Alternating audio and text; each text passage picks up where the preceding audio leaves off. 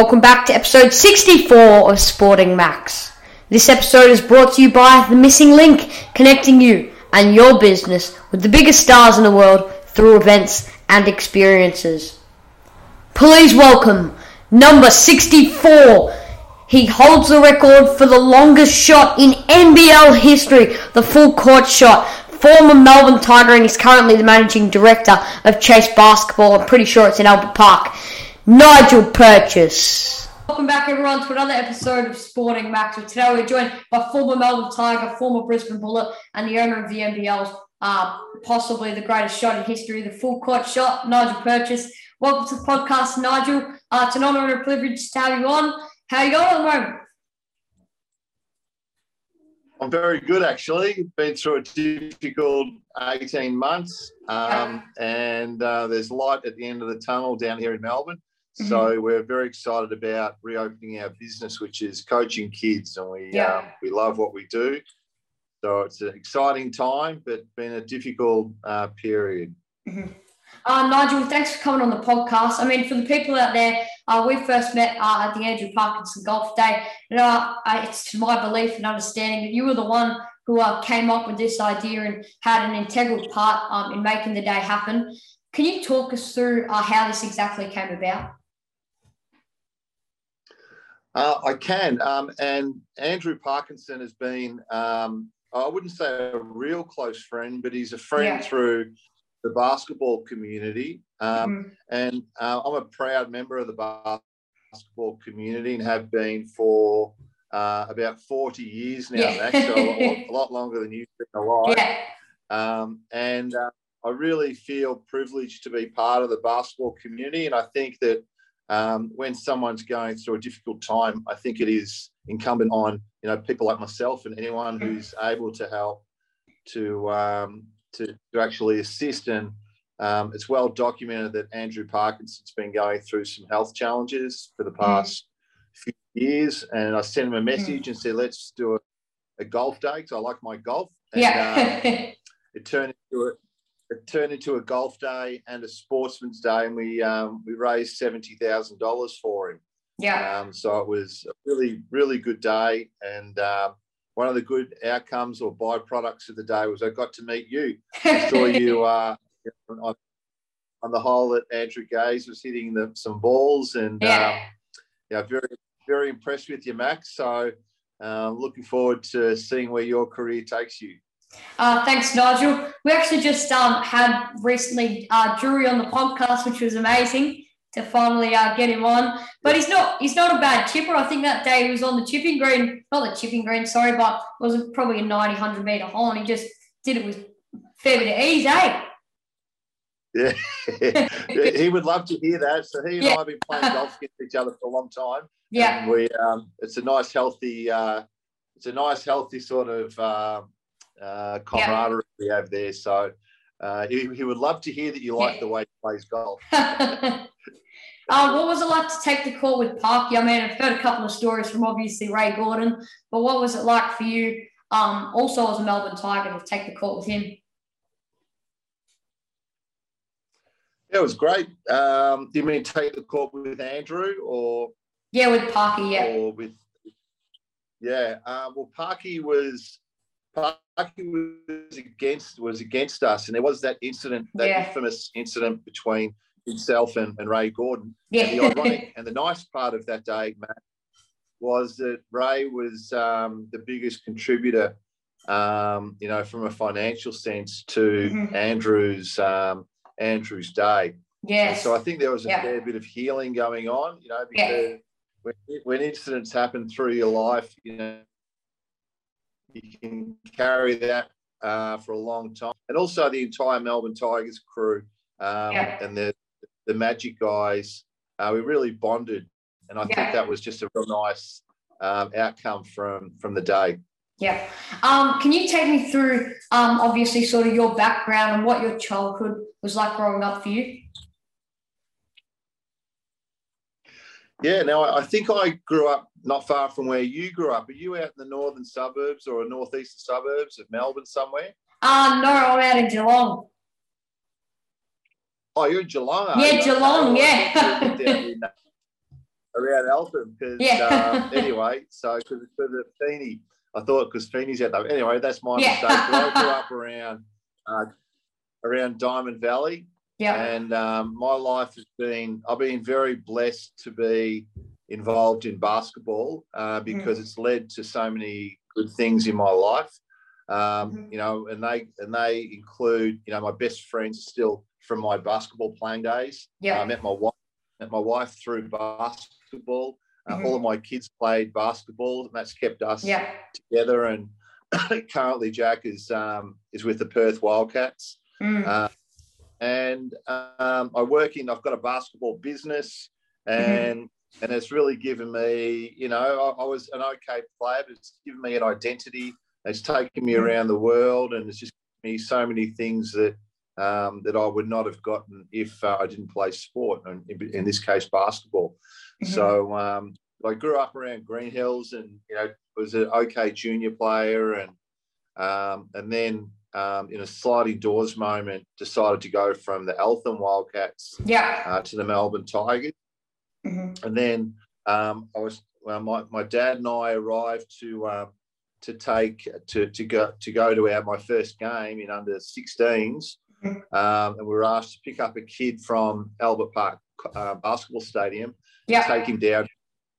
take him down to Chelsea. So we arrived and we picked up this tall, skinny kid and it was um, Andrew Gaze. and, and, then um, and then all the way down to Chelsea, he talked about his dad, and at, at that point, I sort of realised, mm-hmm. you know, how much he respects and admires his dad.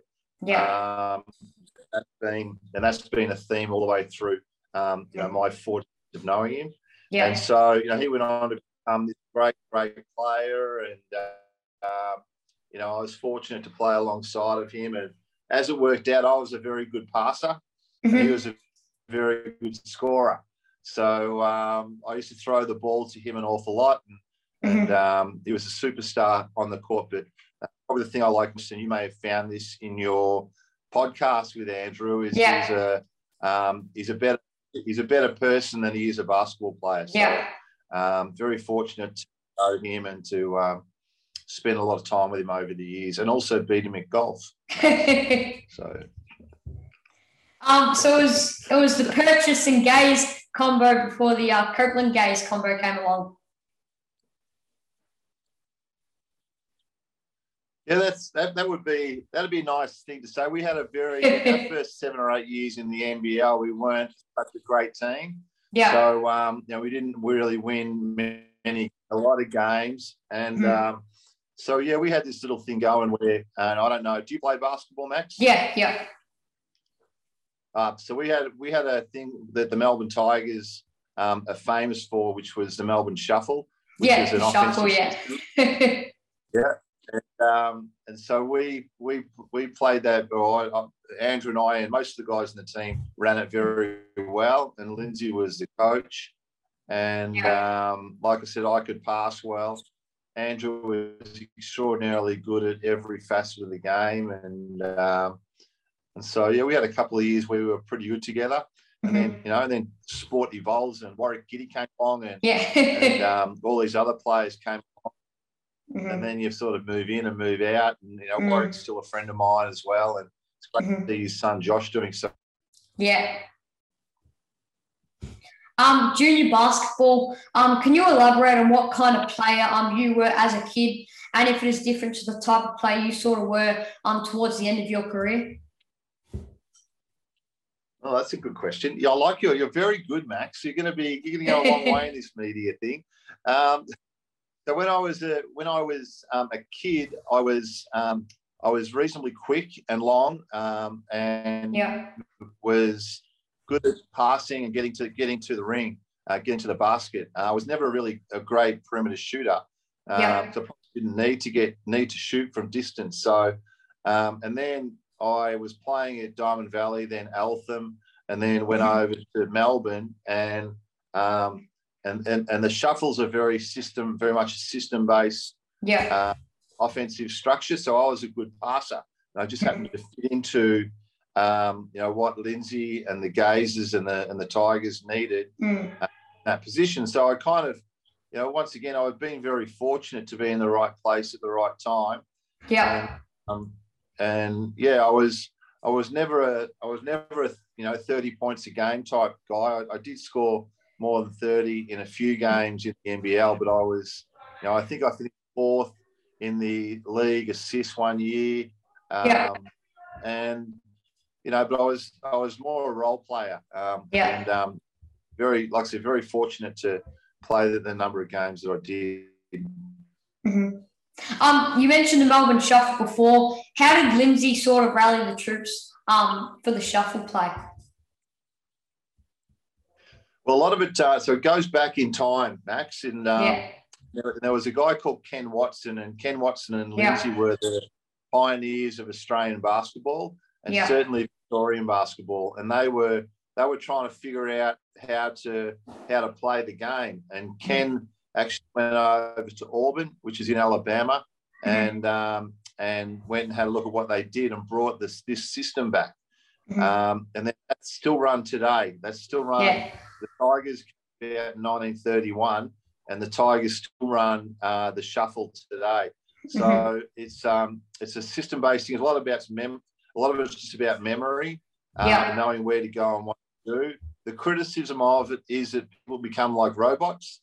Yeah. Um, the essence is, the essence is that um, of it is that um, players that, or teams that don't have the same sort of physical talent can Mm-hmm. compete with teams that are a bit more physically uh, capable. yeah. And so I think that's quite true. So it's very team orientated. Um, and Lindsay was the master of it. And actually, Mhm. Ed was the the absolute master of it. So, um, yeah, so it was fantastic. I loved it. um, do you remember your NBL debut um, as a kid for the Melbourne Tigers? I think you might have been around 17. And what emotions or excitement did you have going into this game? I think you scored, might have scored um, 10 or so points in your debut. Yeah, well, it was. It took a long time for the Tigers to actually get into the NBL, and uh, Yeah. I do remember the first game. I, well, I might be wrong. I think it might have been against Brisbane, but Yeah. um, um, and in that game there was a guy called Leroy Loggins that we were playing against. yeah. Leroy is probably one of the top five players to ever play in the NBL. Um, Yeah. And, um, and so he was just fantastic to play against. Uh, Mhm. But we were all a bit nervous. I'm, I'm sure we uh, tried our guts out. Um, and the, it wasn't quite the fairy tale of winning the first game uh, in the league. Mhm. Um, and it, it, was at, it was at the old Albert Park Stadium, so it wasn't such a grandiose type stadium that you might Yeah. see in the NBL these days. Mhm. Um, but it was fantastic. It was just great being involved in the in the league. And I think right now, when you look back on it, you know, from a from my age of 56 now, Mhm. you sort of look back at it very fondly and think, Mm. what a great time of uh, of my life. And, and once again, I just say I'm very very fortunate. Yeah. Um, you mentioned first and Leroy, uh, Leroy Loggins there. Um, we've recently had Derek Rucker um, on the podcast, and he's mentioned that um, you know most people say Bryce Cotton's um, you know the best import of all time that Australia's ever seen. Um, Derek seems Derek thinks that uh, Leroy Loggins is the greatest ever import um, to play the game in the NBL. Do you agree with him? Well, they were. I, I, I'm most my most recent memories are of Bryce. Yeah. Um, and what I I think Bryce is um, probably. Uh, it's very hard to to compare players to players of different eras. Yeah. Uh, Leroy was absolutely phenomenal, and I, I remember one game I played against him.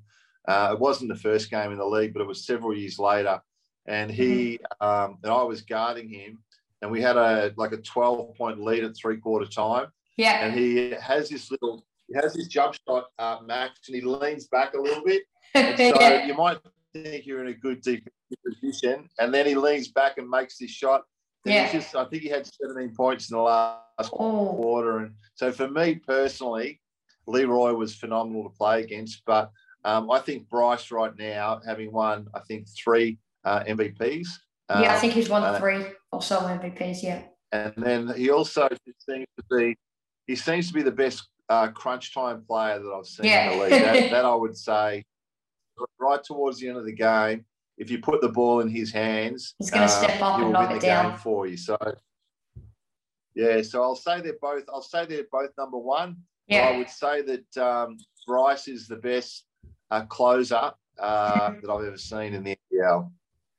Um, throughout a few years at the Tigers, like you mentioned, um, sort of at, in the first years of the Tigers, um, in the NBL, you guys went through a, a tough period of time where from 84 until I think it was 88, you came close um, to the finals, but just couldn't reach the finals. I think you might have been 12 and 13 and fifth place. What was it that time like for you, where the team's going through a time where collectively, you know, they're struggling a bit? Um, well, it was it was the, the beauty of all that was um, that I was playing and traveling around the country, and we'd go overseas and play in America every second year or every year. Yeah. And I just I just love the uh, I love the camaraderie of it, and mm-hmm. I really loved just being with my mates every weekend. Yeah. And um, and in fact, three or four times a week, you know, in training. Mm. And uh, of course, you want to make finals, but we were a we were probably we were very much a low budget team. Yeah. So the Tigers have a junior program, and the theory of the Tigers is that you can play there. You can play there and start as a junior, and then you can eventually play in the highest uh, league yeah. in the country. So, um, so, so that we didn't get a lot of imports, and we didn't get a lot of help there from mm-hmm. uh, high-paid players. Uh, and then it kind of turned when um, Dave Simmons came in and, and mm-hmm. Dave Talbot, and then it, we sort of went from being close to making the finals to making finals. Yeah. And eventually, eventually winning it. Um, so moving into the 1989 and 1990 NBL seasons, you know, these two years were better than the previous years, now making the elimination finals, um, unfortunately losing. But when you look back, I mean, rising up the ladder from in 1998 at 12th place up to fourth place in 89 and 90, how do you reflect on those two seasons where everyone's playing their part um, instrumentally and the team is rising up the ranks? Well, it was it was fantastic because we had been we had been a team that never really made the finals, and then all of a sudden, um, from the halcyon days, they were certainly uh, a lot of the people of my age, Max, look back on those years and think they were the best years of the NBL. Yeah, and it went through went through this amazing period where all the stands were full and mm-hmm. uh, for every game, and it was just it was incredible, and it was almost like um, it was almost like it was unbelievable to be honest. Yeah. um, so when we had a couple of good series against uh, Sydney and um, and then um, yeah, but it was exciting, very exciting, and the, the mm-hmm. atmosphere mm-hmm. around those games, being able to be on court, be involved was one of was certainly the highlight of my career. So mm-hmm. it's great. What's it like? Um, what was you know the biggest move or impact on the group to you know get you from one season at 12th place to fourth place and making the elimination finals.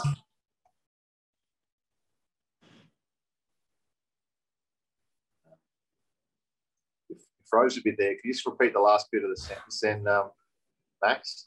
Oh, yeah. So, what do you think the biggest impact was um, moving from the 88 season to the 89 season on the group and the team, which, you know, boosted them from 12th place um, to fourth place in making elimination finals? Okay, good question. So it was there's a couple of things. One, we um, guys like Andrew and Ray and myself and a few other yeah. guys, Ian Rouse, we were kind of just we were pretty young, you know, we were 17, mm-hmm. 18, so we weren't really men at that age. Mm-hmm. So we uh, at that phase we were we were men and we could play as men um, yeah. men's league. Uh, so that was one factor, but also uh, we, we got some sponsors, and um, the sponsors meant that we could then get some impact um, Americans to come out here. Yeah. And that just added to the entire blend of the, of the and so I would say they would be the two biggest um, two biggest factors. Um, now I want to get into the 1992 NBL Grand Final Series. Yourself and the Tigers are experienced heartache against crosstown rivals in the Southeast Melbourne Magic. Um, are you able to guide me through this series from your experience um, and your perspective at the Tigers? Yeah, well, it was once again getting to the grand final was a new experience. I mean, um, mm. from my point of view in the juniors, we'd had a great junior team and we went yeah. one grand final after grand final. It was kind of exciting, and it was a, Yeah. that was a good experience in itself. But it was a lot different to being in a three-game grand final series Mhm. against uh, you know a fantastic team like the Magic, Yeah. and um, I, I think we won the first game and then lost the lost the next two, Mhm. and uh, just knew how to handle it. But um, what it did, it set the basis for going and winning it in 1993. Unfortunately, I wasn't there in 1993. Yeah. I went to I went to the Brisbane Bullets, but um, so my time was being marginalised, and Mhm. um, I like to if you're going to play sport, you want to make sure you can get on the court. yeah. Um, so I spent I spent the year up in Brisbane, and the Tigers went on and won. Mhm. Um, so I think Mark Bradtke came in uh, in '93 also. So he was Mm-hmm. probably the number one, the, you know, the missing link yeah. taking the team from being a um, you know a grand final performer to a grand final winner. Yeah. So you mentioned joining the Brisbane Bullets there at the end of that 1992 heartache. Um, how did you find your time at the Bullets, and how does that experience or culture at Brisbane compare um, to your time or experience um, at the Tigers? Uh, well, the Tigers were very uh, how do I put this play? Very amateurish in that um, in that uh, yeah we played in front of big stadium, in big crowds, in big stadiums. Mhm. Uh, but there wasn't a great deal around the team, and and, and then so what? Uh, so what I experienced in Brisbane was they had weight coaches, they had gym sessions, they had Yeah. they were just a completely professional club, um, Mhm. which which is kind of good. But I actually also loved the way the the way the Tigers conducted their business as well. You know, it was very Yeah. it was almost very family oriented. It Felt like you were at home almost. With the Tigers. Yeah. So, um, Tigers were good, but they were a big. The, the Bullets were a big budget team. Uh, I Mm. became really good friends with Shane Heal at the time, and Yeah. also Shane Froling, uh, who were both Melbourne boys, and Leroy Loggins, and Mhm. Dave Colbert was up there also. But I really enjoyed it. I had I had a few ankle injuries during the year, and um, you know I enjoyed it, but I didn't, from a basketball point of view, didn't really make a massive impact. Mhm. But I gained some really good friends. Got to live in Brisbane for the year, and my wife Simone, um, you know, came with me, and Mhm. so it was a great experience. A bit sad for missing out on the final, but uh, Yeah. with the Tigers, that's the way it goes. And um, I counter that by saying I made some really good friends up in Brisbane and had a great experience. Uh, for me, it's about you know doing things. It's it's all about life experience. Mhm. So what's Shane Heal like uh, to know and be around? What? Sorry, say that again. What is Shane Heal like to know and be around? Well, he's he is a um, he is a, a very uh, was a very funny um, and very aggressive young Yeah. man. And uh, for a guy who's you know maybe six foot one, six foot two, perhaps Mm. uh, playing in a in a sport that's dominated by tall people, what Yeah. he did in going to I think four Olympics and making the NBA and, and his shooting was Yeah. testing his attitude. Um, and um, so I, I'm a big fan of him on what he did on the on the court, Mhm. and um, he was he actually played above himself so often that um, I think it was testament to his self belief and attitude. Yeah. Um, so after that sort of one season at the Bullets, I believe you left the NBL um, with 250 games under your belt with career highs of 38 points, 13 boards, 16 assists, and five steals. Done me research there. How do you look back over your time um, in the NBL, and did you make that decision to retire or kind of get pushed out? Um, well, I think maybe it was a little bit of both. So once Yeah. again, you know, you want to if you if you're going to compete, if you're going to if you're an athlete, you want to actually be on the court. And Mhm. um, in basketball, you know, there's generally five or six or seven guys that sit there and and watch. And I really didn't enjoy that that part of it. Mhm. Um, so I got to a point where I was thinking, you know, I might have been getting, you know, 10 to 12 minutes a game. Is this what I want to do? Is this what, you know, my whole life's focus? And um, I didn't have a career at that point. So I decided to um, stop playing. I think I was maybe Yeah. 28 or 29. And then, um, and then started working. And then, you know, I'm just really blessed to still be involved in the game. So yeah. I think it was the right decision for me. mm-hmm. and um, I'm happy I made that decision. Mm-hmm. Um, now, Nigel, like I mentioned uh, at the start of the podcast, uh, NBL, one of the greatest shots of all time, I believe, anyway, because I've seen the clip and replayed it over and over multiple times. Um, I'm unsure of what season it was in, but um, I saw the clip of you receiving the ball um, off an inbound and just it was like a little hook shot over your shoulder um, from the full court and it went in off the backboard. I mean, that's incredible. Can you take me through um, that shot and what was going on inside your mind? Um, well, it was well, one thing that I was good at, as we talked about, Max, I was actually a good passer. Yeah. And so quite often through the state league games and the NBL, Andrew would take off and I'd be able to throw the ball to him. And I used to bowl it to him. Yeah. And we were quite good at that. And so I was kind of used to throwing the ball, you know, the, the most distance of the court or the, the length yeah. of the court. And um, but anyway, so I think Stephen Whitehead inbounded the ball to me. Mm-hmm. And then I thought, we got nothing to lose. Just throw the ball, see if it can go in. It was the end of the yeah. third quarter. so I hoiked it up there and then um, it went in. So um, it's arguably the longest shot in the history of the NBL. Yeah. There would be, I think I was only a couple of metres inside the baseline down the other end. And yeah, yeah it was quite a funny from that from that game, no one really knows, remembers who won or lost. Yeah. Most people remember the shot. The shot, so, yeah. Yeah, it's interesting. Um, post career now, you've coached. I think you've coached the Melbourne Tigers, um, Victorian in the Victorian Junior Basketball League for over twenty years. How did you find the move um, from playing into coaching?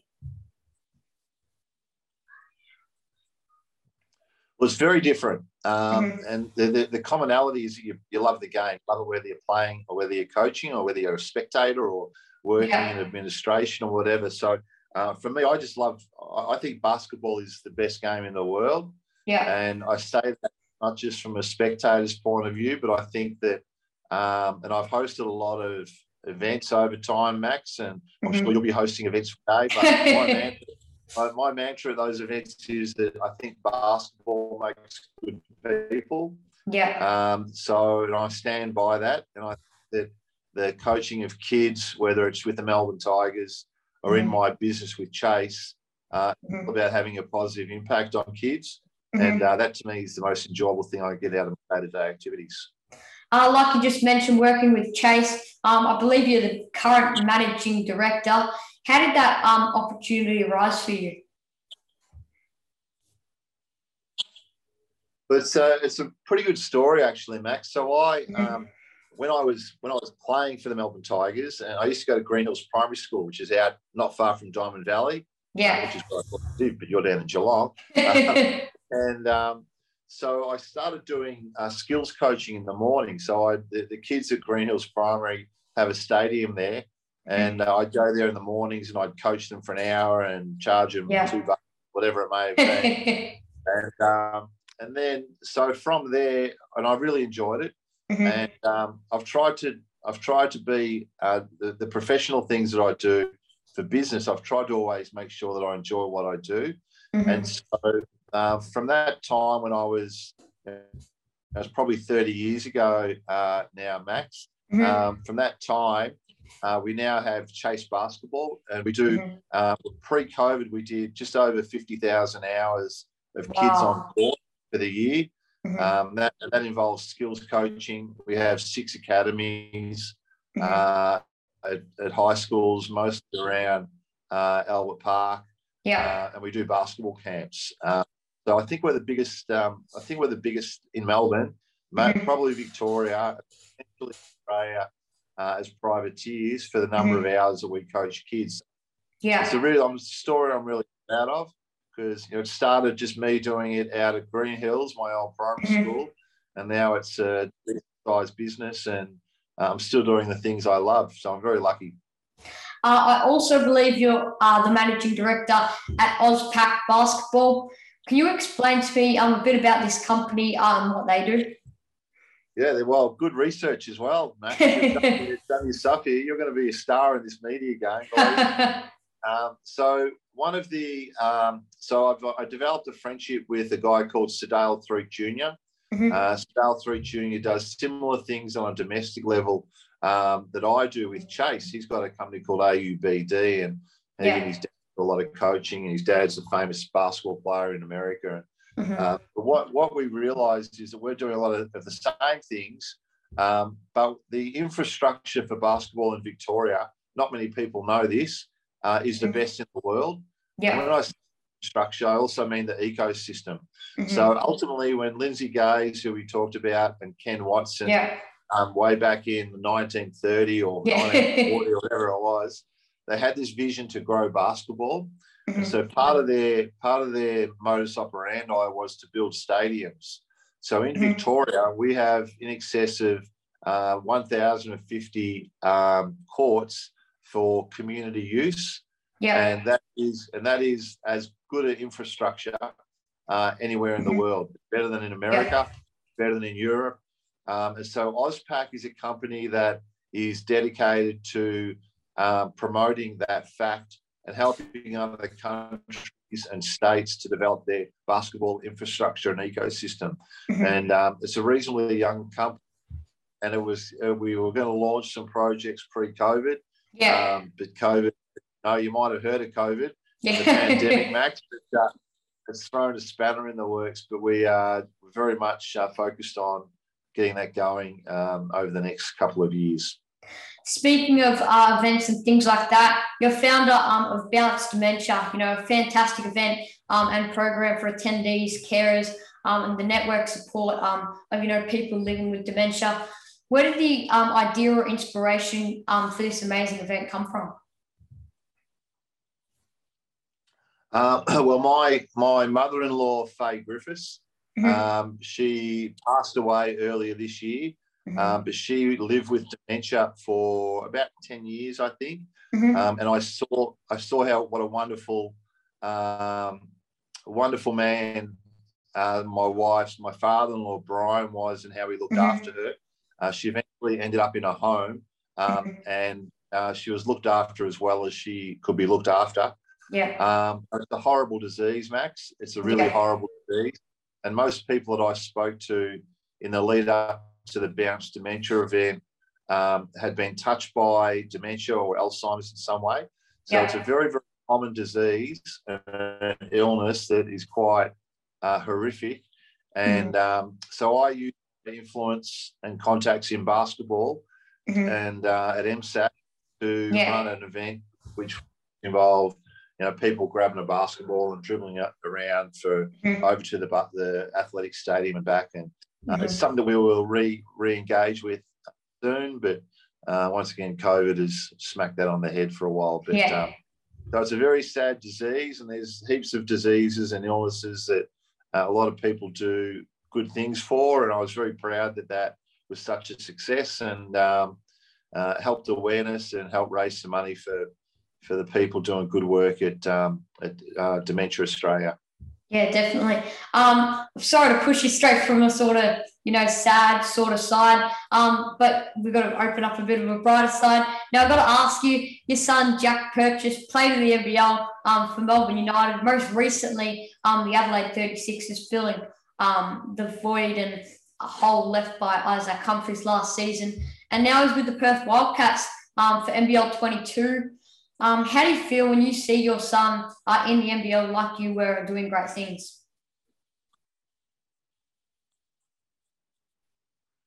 Yeah, it's very proud. Very proud of him, actually, uh. Max. And um, it's a uh, it's in Jack's career, and he's 26 now, and it's like he's been signed up with Perth. Yeah. Um, and it's been a been a real um, and, I, and you, you, cut out there a bit, so I'll try and do my best to try and patch that together. But so excuse me if I don't sound like I'm answering it as you asked. But um, yeah, so it's been a real, um, it's been a real. I'm, I'm proud of his resistance mm-hmm. and his perseverance in what he's doing. So he spent five years in the in the US uh, at college. Mm-hmm. Uh, he come back and has bounced around from Melbourne United to yeah. Adelaide. He played for the Hobart um, Hobart Chargers in mm-hmm. NBL one. Played a bit for the Tigers as well. Mm-hmm. And um, it's been it's been difficult. You know, he's really had to persevere, work hard, yeah. and to end up at Perth, which is arguably yeah. the best club in the in the country. Mm. Uh, and I couldn't be happier for him. He loves living in Perth. Yeah. Uh, he seems to have found, found himself a, a, girlfriend uh, from Adelaide when he was in Adelaide. So his life seems to be on track. Mm-hmm. And um, as a dad, you know, you want your kids to have to be engaged in life and to be, you know, following their dreams to a degree. So mm-hmm. I just want to see how he's going to go this year. He can certainly shoot the ball. Yeah. And he can certainly ball. So we'll uh, we'll hopefully see him get more minutes this year than he has in the past few years. Um, do you have a favourite current NBL team um, to support right now? Do I have a do I have a current team to favourite team to support? Yeah, the Wildcats. Max, Max, I'm going to I'm going to ask you a question, right? Yeah. If your dad, if you were playing for the Perth Wildcats and you asked that question to your dad, what would he say? He'd have to say the Wildcats. exactly. So I'm, I'm going to say the same thing. Certainly, yeah. the Perth Wildcats is. Uh, yeah. Wherever my son's playing, I'll follow them. Yeah. Who do you think is going to win the NBL 22 championship? Because I mean, there's only like a fine line between every team in the competition. Every team's got all their superstars. You know, it's very tight league. Um, yeah. As it was last season. Absolutely. Well, I'd like to think. I know that Perth will be in the in the mix, um, yeah. but I think I think you're spot on. I think this is a very tight run um, year. Um, mm-hmm. the both Mel- both Melbourne teams and Sydney are going to yeah. be strong. I'm really in- interested to see how CJ Bruton um, goes over in Adelaide. Yeah. They'll be a strong team, and of course mm-hmm. Illawarra. Any team that's coached by Brian Goorjian. Yeah. Uh, so there's six teams there that could um, could certainly win it, and um, we'll just have to wait and see because it's. I actually mm-hmm. think the fact that it's close is a good thing because it makes yeah. makes every game quite important. Mm-hmm. Uh, you mentioned Warrick Giddey's a close friend of yours, um, or sort of a friend of yours. We've had him on the podcast also. What's it like to know him and know Josh and see Josh excelling um, in the NBA? Almost had a triple double the other day. Yeah, he's, isn't it great? I like yeah. Um, well, it was has being, you know, like I wouldn't say we're best friends, but we, yeah. you know, we see each other and know each other. And he's, um, he's one of, he's one of my favorite people that I've met through basketball. Yeah. And I would say he would, he's probably the most popular guy in the NBL. Whenever yeah. we went on the road, he would seem to have a friend in every city around the country, and one of one of his mates would show yeah. up. And so he's incredibly popular. And the thing that I like about Josh is his attitude. He's always mm-hmm. positive. He's having a go. He plays the game the right way, but mm. he, he, represents he represents himself and, yeah. and his mum and dad um, extraordinarily well. His mum was a very good basketballer, also. I think we sometimes focus on was, but yeah, he was a great player also. And mm. uh, but the way that he represents himself, he's humble, mm-hmm. um, he's real, he's grateful, and I think um, apart from what he does on the court, I think the way he represents himself, you know, in the media, um, yeah. is exactly how Australia would want, you know, one of our one of our guys to represent themselves. So yeah, he's ticking all the right boxes. I look, look forward to watching him play for another ten or fifteen years. Yeah, you know, I can't get over the fact of when you watch the highlights and you watch the games um, of OKC and him in it starting. Um, how easily, like he did it in the NBL too, and now we're seeing him do it in the NBA. He just moves to the ring and he can just blow by anyone and find a way to score no matter what. Yeah, unbelievable, isn't it? Although yeah. I would say I don't think the defense in the NBA is so great these days. Yeah, they, they it's just shoot a it's just shoot a three ball and see what you can do. Yeah, that's right hundred percent. Doesn't seem like it's the biggest priority, but, um, but yeah, every every challenge Josh has had, he's excelled at, and yeah. so so he's an amazing, uh, amazing you know kid or man, and mm-hmm. um, and I just couldn't be happier for him. In all honesty, Max, he's mm-hmm. Just a he's a breath of fresh air. Yeah. Uh, what would be your best advice to anyone who wants to be a professional and successful basketballer like yourself? You're, frozen. You've frozen again. You sorry, you froze again there, Max. That's all good. That? What would be uh, your best advice to anyone who wants to be a professional and successful basketballer like yourself?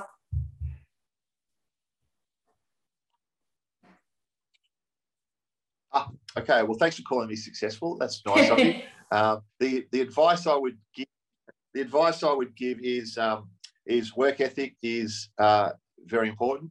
Mm-hmm. Um, and just love what you do. Yeah. And, um, surround yourself with good people, mm-hmm. uh, whether that's coaches, whether that's um, whether that's teammates. Um, mm-hmm. and just keep on trying your best because you never know when your opportunity is gonna is gonna come by. Um, and mm-hmm. my son's a reasonable example of that. Yeah. In that you know he could have given up.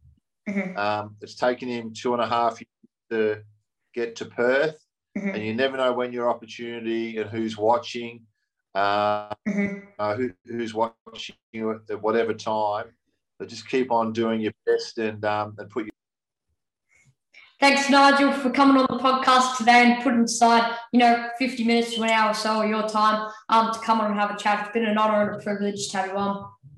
Max, you're an outstanding young man. I look forward to seeing where you're going to go, and I'm uh, and I'll uh, I'll watch as you you on ESPN or Fox or whatever it's going to be.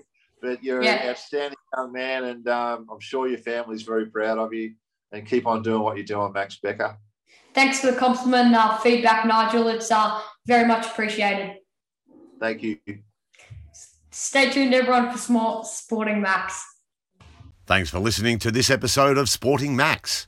Check us out on iTunes, Spotify, or YouTube, and be sure to follow our socials. This episode is brought to you by The Missing Link. This is the voice of Melbourne, and we'll see you back here real soon for another episode of Sporting Max.